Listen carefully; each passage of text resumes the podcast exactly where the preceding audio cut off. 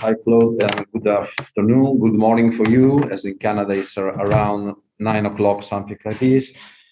And uh, I have the pleasure to introduce to this audience uh, Claude Schryer, who is a sound media artist. Uh, he has been arts administrator and cultural worker. Uh, he has worked uh, for a long time uh, as a strategic advisor in Canada for the Council, Canada Council for the Arts. and then he composed also several pieces of soundscape composition, collaborating with Raymond Murray Schafer and other others. and lately, um, if I can say, maybe Claude can correct me, but uh, um, Claude Schryer uh, started a strong interest uh, trying to crossing also some Zen disciplines and, and uh, philosophy and thinking uh, and meditation and uh, sound, soundscape themes. Also, around the podcast which is named Conscient, I think. And but I think the better thing is leaving him the space to speak. Okay, thank you to be with us. Good morning. Uh, bonjour. So, welcome to this presentation called "Radical Listening as Climate Action." Um, it's 7:35 actually here in Vancouver, and the sun is just getting up. Um, I know you've already had a long day of presentations and deliberations uh, in in Blois, where you are in France. So, I'll be very short in my presentation because I'm interested in interaction with you. Je vais parler en anglais, mais si vous avez des questions en français, ça me ferait plaisir de vous répondre. Um, I'd like to just to let you know that I'm recording this for my my podcast. This will be episode 75. It's actually going to be published later today because I, I publish them now the day that I record them. Um, and so uh, I, I, hope you're okay with that. If you don't want to be recorded during the questions, uh, just just let me know. Um, and the reason I'm doing that is that the, my theme this season is radical listening. And so I prepared this presentation to give you some examples of, of my thought as it is now, but it's it's evolving every day. It changes as as it does in the arts and cultural sector. We learn things and we evolve. Um, and I want to start by uh, a land acknowledgement. I'm speaking to you from the unceded territory of the Coast Salish people here in Vancouver, uh, what is called Vancouver, and those are the Musqueam, the Squamish, and the Tsleil-Waututh nations. And it's I'd like to acknowledge these nations as the traditional keepers of these lands, and to reiterate, reiterate my commitment to Indigenous people as an ally. So, thank you for the introduction, Stefano. Uh, some of you might know me. I'm a composer by training, and I worked in acoustic ecology mostly in the 1990s. We helped set up the World, World Forum for Acoustic Ecology in 1993 in Banff, and I did that work until I worked with Canada Council, and and just last year I retired at 60, in part because I wanted to put more time on art and the climate emergency. Uh, so, one of the things we've done here in Canada is set up a new organization called SCALE, the Sectoral Climate Arts Leadership for the Emergency, which is an example of the type of collective action that the symposium has suggested we all need to undertake. So, I can talk a bit more about that later, but I, I'm really honored to be here today because uh, when I read the description for Unheard Landscape Symposium, I think you are what, what we would call here emergency mode. Um, uh, you understand that we're in a climate crisis and you're asking questions such as how does our changing soundscape, uh, what does our changing soundscape sound like in the, in today in on our endangered planet, and and importantly, what's it going to sound like in the future? What is the future of listening? And I just heard uh, Chris speak about some of those issues and talk about Andra McCartney and Hildegard Westerkamp. So thank you very much for for though all the things that you have done around uh, listening and the climate emergency. And unfortunately, things are going very badly. Emissions in the world are going up. Uh, COP26 is starting just a few days uh, north of you in Scotland. And um, so these are tough times. Um, I want to thank uh, Stefano and the FKL Forum for, for this, and I hope uh, you will be able to talk now and after about these issues. So I want to start with the story. I'm not really a storyteller, but I love the form of storytelling. So here we go. Once upon a time, there was a workshop called Reality, Extinction, Grief, and Art at a festival somewhere in Europe. The audience was mostly professors, composers, and music students from around the world. The theme of the festival was soundscapes during a pandemic. The composer talked about the issues that kept him up at night, including the climate crisis, uh, civilization collapse, uh, ecological grieving, and how the arts and culture could contribute to these uh, issues. During the question and period, uh, question and answer period, uh, there was a lot of intensity in the room, and I'll give you a few examples. Uh, one participant asked uh, how to deal with the rise of fascism and the possibility of war as the climate crisis worsened and resources became more scarce. That person was terrified, I think, uh, saying that. Another person talked about uh, how to address the debilitating sense of sadness that comes from environmental loss. How do you work through that and get to a more positive space? Somebody else uh, at one point suggested that maybe we should stop printing our programs and use more electronics, uh, which was, uh, you know, a good idea. But uh, somebody said we need to go much, much further than that. Uh, and one participant, and this one really caught my attention, proposed that from now on we should consider all music as acoustic ecology. All music as acoustic ecology. Now, of course, this is a true story. It happened uh, on April 23rd at the Beast Feast 2021 festival on the theme of recalibration under the direction of Dr. Annie Mahtani. That was at the University of Birmingham. And I gave this workshop at that time because I wanted to raise the issues, these issues with my peers. Uh, other electroacoustic composers and soundscape artists. And uh, I, we can continue that dialogue today and hopefully in other times because we really need to talk about these issues. And I'd like to, to go, go a bit deeper now on the idea of music as acoustic ecology. I, I realize it's a provocative proposal, but let's, let's think about it. So, acoustic ecology is defined as the relationship mediated through sound between all living beings and their, and their environment. The concept was essentially developed right here in Vancouver at the World Soundscape Project in the 70s by a composer, R. Schafer, and colleagues at Simon Fraser University. And one of their goals was to point out that the world was out of balance and that we needed to listen much more carefully to our environment and to respond to those issues through deep listening, deep listening and heightened environmental awareness. Of course, you all know about this.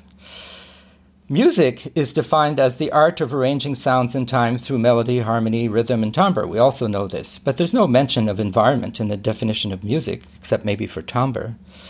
So, what's the connection between these two? And why should we consider music as acoustic ecology in any way? So here's a theory. Um, what I think that person was saying is that music, in the context of the ecological crisis and the climate emergency, needs to, to take place in relation with all living beings and their environment. So, in other words, music should not be separated from its context. It never should have been. For example, if the world is on fire, and music, and all art forms for that matter, should emerge from and engage with that reality, often in ways that we haven't even imagined yet, which is more or less the title of this conference, which is Unheard Landscapes. Things that we haven't thought about yet, but when we put ourselves in that context, we, we start to uh, become much more aware of. So, you know, I, I was thinking this morning that there's a, a metaphor to be done about, you know, fiddling while Rome burns, but I won't, I won't get into that now. So I'm curious to know what you think about these issues in just a minute. I, am going to share my screen now and um, play an excerpt from my website. Um, uh, it's Annie Mahtani, who uh, I just mentioned earlier, and she is talking about uh, grief and uh, listening. So let's just listen to Annie. we can find ways to encourage people to listen that can help them to build a connection to the you know even if it's to a small plot of land near them but helping them to to have a new relationship with that which will then expand and help hopefully to have a, a, a deeper and more meaningful relationship with our natural world. And small steps like that even if it's only a couple of people at a time that could spread. And and i think that you know nobody no one person is going to be able to change the world but that doesn't mean we should give up. You see that annie is talking about the local and uh, listening not just with our ears but with our hearts in order to move forward even if the future looks really bleak and unfortunately it does um, he reminds us that we should never give up uh, and we, we, should try to li- uh, leave a livable world for our children and their children. So, one of the issues that's raised by this symposium is collective actions. And how do we do that in our soundscape community with something as massive and amorphous as the, the climate emergency? Some would say it's invisible or unheard of, but it's actually all around us if we pay attention. So there's different ways to approach this. Uh, some are working on mitigation, so they're creating soundscape compositions to raise people awareness, people's awareness. Others are working on adaptation, how to uh, adapt to our damaged world and live with these new circumstances through compositions and soundscape uh, work. And others are working on regeneration. So, what uh, how can we imagine a different world and uh, what does it sound like and how can we uh, anticipate um, the regeneration that's required for us to continue to live on this planet? And, and these are admittedly complex and uncomfortable uh, uh, issues. And what I've noticed is a lot of people feel a lack of empowerment around the issues. They don't know what to do. And so they live in a type of denial not not a sort of intentional denial, but a sort of denial where they don't feel they have any other choice, and and they live also with a kind of uh, deep uh, repressed sadness. So that those are the issues that I'm I'm trying to work on. And I'll tell you another short story. During the, the fall of 2019, I was at a meeting with Indigenous traditional knowledge keepers, and we were sitting around a table and talking. And one representative from an indigenous organization said that it would likely take as long to resolve the ecological crisis as it did to create it. And that really caught my attention because that's a long time. The crisis had started, you know, probably at the beginning of colonization, five, six hundred years ago. So that's how long it might take to to to fix it, at least in North America. And so I thought, how is this possible? We don't have that kind of time. And then we all looked at each other in silence. And this is what I mean by radical listening. Radical listening to me is about stepping out of our comfort zone when we listen. Radical listening is about thinking beyond what we think we know when we listen. Radical listening is about recognizing our biases, both conscious and unconscious. It's also about uh, listening actively and sincerely. And ultimately, it's about getting to the truth and facing reality. So I'll share my screen again, and I, would like to play you another example uh, from this time from uh, a podcast uh, I recorded with a Canadian Indigenous artist named France Trépanier, and it's uh, episode 55, I believe, yes.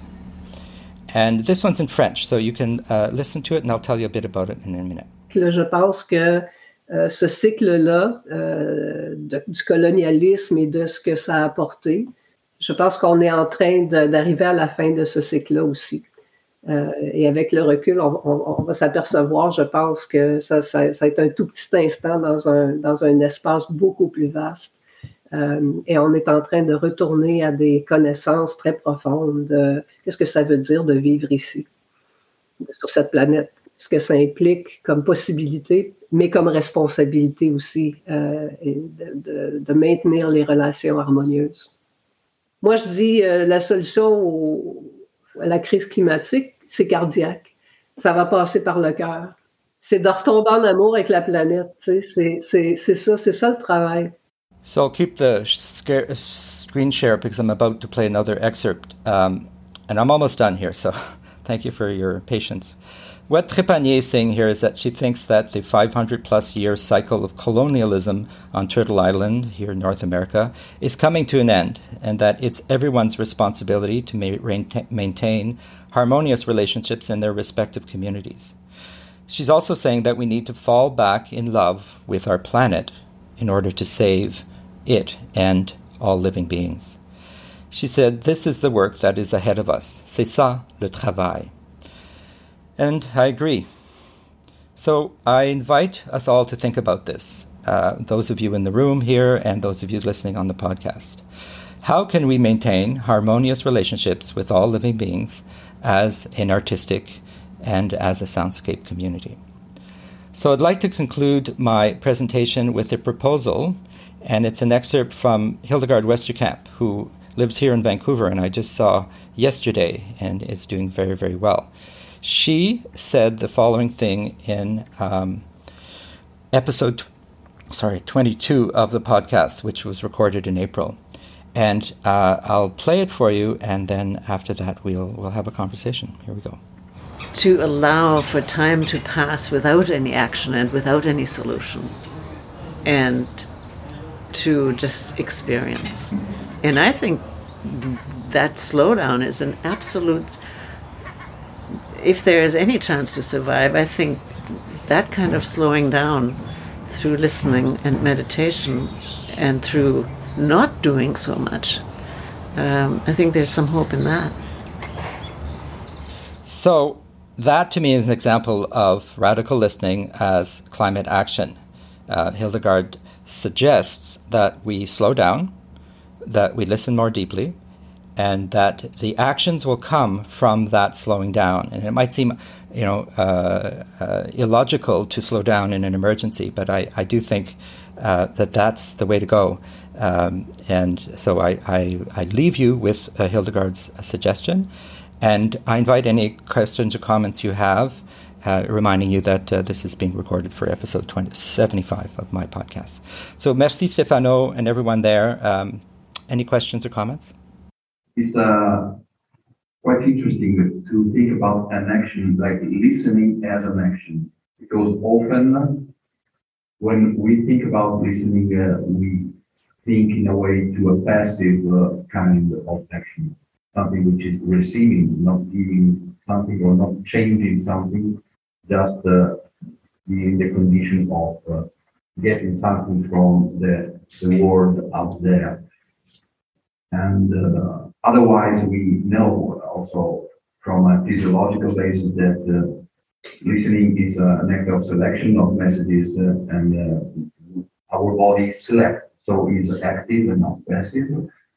And I don't know if there is a relation, but uh, it's interesting to me is uh, first of all, it's a, a way of taking uh, taking away something from a too crowded world and a world which is full of things, uh, full of noise, uh, full of information, full of light, full of words. Uh, the act of uh, taking something away is making space, making room for other things happening, or maybe nothing happening, but is uh, per se, is in itself a kind of ecological action, subtraction action. It's also an old old story. But in general, uh, I think that we can affirm that uh, listening is definitely an action and be more conscious about this than uh, as we usually do. Is why I don't know what you think about this, all the other persons in the room. On briefly, because I'm I'm interested in other thoughts or at least initial reactions. But Stefano, I I agree that a lot of what we need to do is to stop the destruction and to um, uh, take away things that are inhibiting natural processes. And the most obvious is is the, the ecological systems, so waterways, trees. If we stop cutting them and polluting them, they will flourish and uh, they will bring back life, uh, air and sounds, and and so that's that's something that we don't think of as progress, right? We think of progress as building and new and better and bigger, and and we have to find a positive way to get into a subtractive space, so that we are we we think of less as more and think of quiet quiet is an example in the sound world but there are so many ways that we could do things less and um, better for life for all life forms and that's why I played the example from France Trépanier, who's a senior indigenous artist here in Canada, who has a lot to say about um, uh, indigenous and non indigenous relations and how uh, difficult they have been from the very beginning uh, in Canada because of the what the Europeans essentially brought uh, as an ideology. So there's a conflict of ideology that needs to be resolved, and yet we have so little time to resolve it. That's why I told the story about uh, that Indigenous knowledge keeper who who said it, it's going to take a long time. So we're facing uh, unthinkable uh, situations. And we, as soundscape artists, one of the things we can do is talk about our profession um, because we're professional listeners, we're professional recorders, we're professional analysts of sound. And that's why I like so much the questions that you ask, you and your colleagues ask in, on um, Heard Landscapes. Is you're, you're, you're looking at unknown issues, things that we don't know about yet. I think those are the right questions to ask. And personally, I try to reduce my car- own carbon footprint. I do what I can, but I'm actually, you know, producing podcasts using energy. So I'm aware that everything we do has a footprint. Uh, but to be aware of it is already to start to, to, to change. So listening, to me, radical listening is about listening with the intent of changing not just the intent of saying, well, that was nice, but I'm not going to, it's not going to affect me at all, or that was sort of fun. It's not entertainment. When you receive information, you take it seriously, and it challenges your worldview, then you, you not only think about it, you receive it in your body, and then you start changing your behavior. And even, that's why I put the Annie Mahtani example. Even the smallest things, like going into a garden and talking with somebody and planting a seed those seeds will grow. And if we all do that, and I don't mean to lecture anybody, I, I know people are aware about the seriousness of the environmental issues we face, but I do think that we need, as a community, to, uh, to be much more uh, in climate emergency mode. There's a group here in Canada called the Climate Emergency Unit. I think everybody on the planet, in particular those uh, who have consumed more than their fair share, need to be in climate emergency mode and behave that way. You know, and so music as acoustic ecology, you know, it's an interesting idea, but really what we need is to be in climate emergency mode. Any other thoughts uh, from people in the room? I'd be happy to hear. Thank you very much for your presentation. Uh, yes. Um, I was very interested into the among other things. Um, could you introduce yourself just so we know who's speaking? Sorry, I'm Olivier. We spoke uh, earlier. I'm part of the organizers. I, I, work here at the School for Landscape and I teach uh, history of landscapes. So, yeah, basically. And thanks again. Yes, uh, I was wondering about the, the, the, way you use the, the adjective radical. And um, do you, would you make a possible connection between um, radical and, so, for instance, your interest for indigenous people or native people, or does it make sense to you? Because um, in France and in French, maybe you've heard of this, there is the whole uh, uh, discussion about the radicalisation, radical, etc. And I think it's uh, it's also the way you connected with emergency. I think it's very interesting. But I wonder if uh, you know how do you manage this this possible connection between radical and indigenous? And I'm interested in that or not at all. And if yes, why? Why not why? Thanks. Well, there's lots of connections. Uh, the word radical can be used in different sen- uh, ways, you know, but it basically uh, means uh, uh, cutting through certain conventions and, and going to the sort of um, most basic, essential element.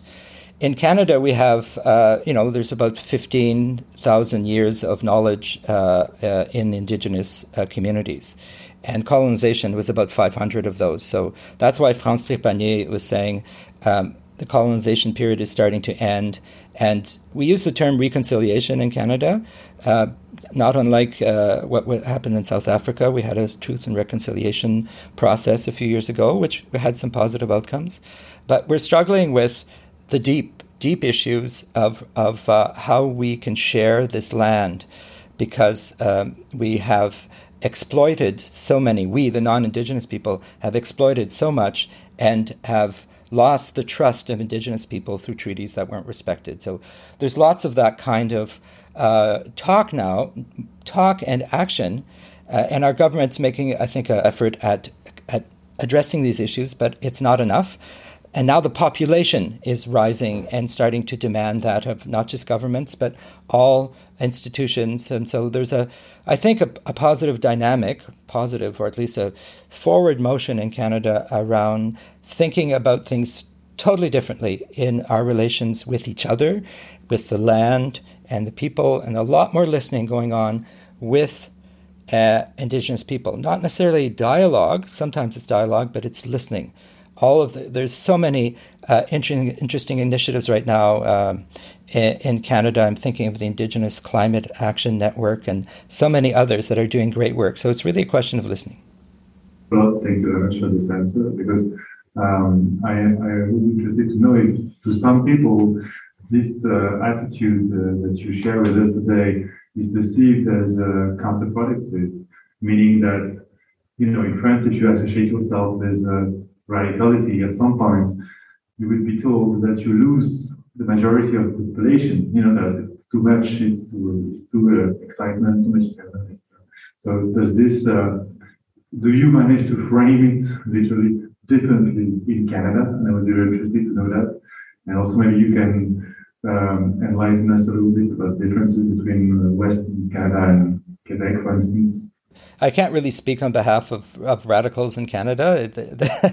there, there are some very politically radical people. I'm, I'm not really one of them. I'm, a, I'm a consider myself a progressive, but what I'm talking about is radical listening, which is a, a, a, um, a process, you know, and and hopefully it leads to radical actions. And, and I use the radical in the sense that the status quo is unlivable. We, we are living far, far beyond our means. And so you can't sort of piecemeal or go uh, incrementally. You have to, uh, you know, if, if people are uncomfortable with the word radical, you can think of other words. But I, am not talking about uh, only radical political action, I'm talking about radical lifestyle change, r- radical uh, rethinking through listening. That, that's my own personal point of view. Uh, Canada is a is an oil and gas producing country, so we have tremendous uh, challenges uh, with the climate emergency because a lot of our economy is based on gas and oil. So we're struggling with that. We have a new minister of environment and climate change right now. So there's there's uh, you know that that debate is going on. Uh, your other question about Western and Eastern Canada, or in Quebec in particular, there are definitely regional, different regional approaches in Canada. Right now, I'm, I'm in Vancouver, where there's uh, the David Suzuki Foundation and, and the World Soundscape Project Legacy, and, and lots of going uh, going on on the environmental front. But in Quebec, uh, you also have very strong um, environmental sensitivity. You have it across Canada, but in Quebec in particular, you have very interesting uh, um, street movements, like when the Fridays for uh, uh, the Fridays movement happened uh, in 2019. There were you know 400, 500,000 people in the streets. There was the, there is a sense of mobilization and action uh, that we're seeing in Canada, and, and Quebec is, is very good and strong at that and you're you're seeing it also in the arts community. There's there's all kinds of organizations now that are rethinking how they work, in part because of the COVID crisis, but also because of the climate emergency. So uh, I can't get into it too much because I don't think there'll be time. But I, I mentioned this group uh, Scale. Uh, it's an example of a national um, initiative to bring us all together in Canada talking about the role of arts and culture in the climate emergency. And we're working with Julie's Bicycle and Creative Scotland Carbon, uh, Creative Carbon Scotland uh, uh, in Scotland and others who are doing similar kind of work. And I know that there's initiatives in Europe and in France as well. And I think that's what we need to do is get out of our little silos of you know my art form and my my interests and think broadly, work together, uh, create coalitions so that there's a, a, a, we, we can identify the things that we need want to do together and uh, and do them um, as your uh, symposium has suggested uh, as, as collective actions because individual actions important for the person are not as effective as collective actions.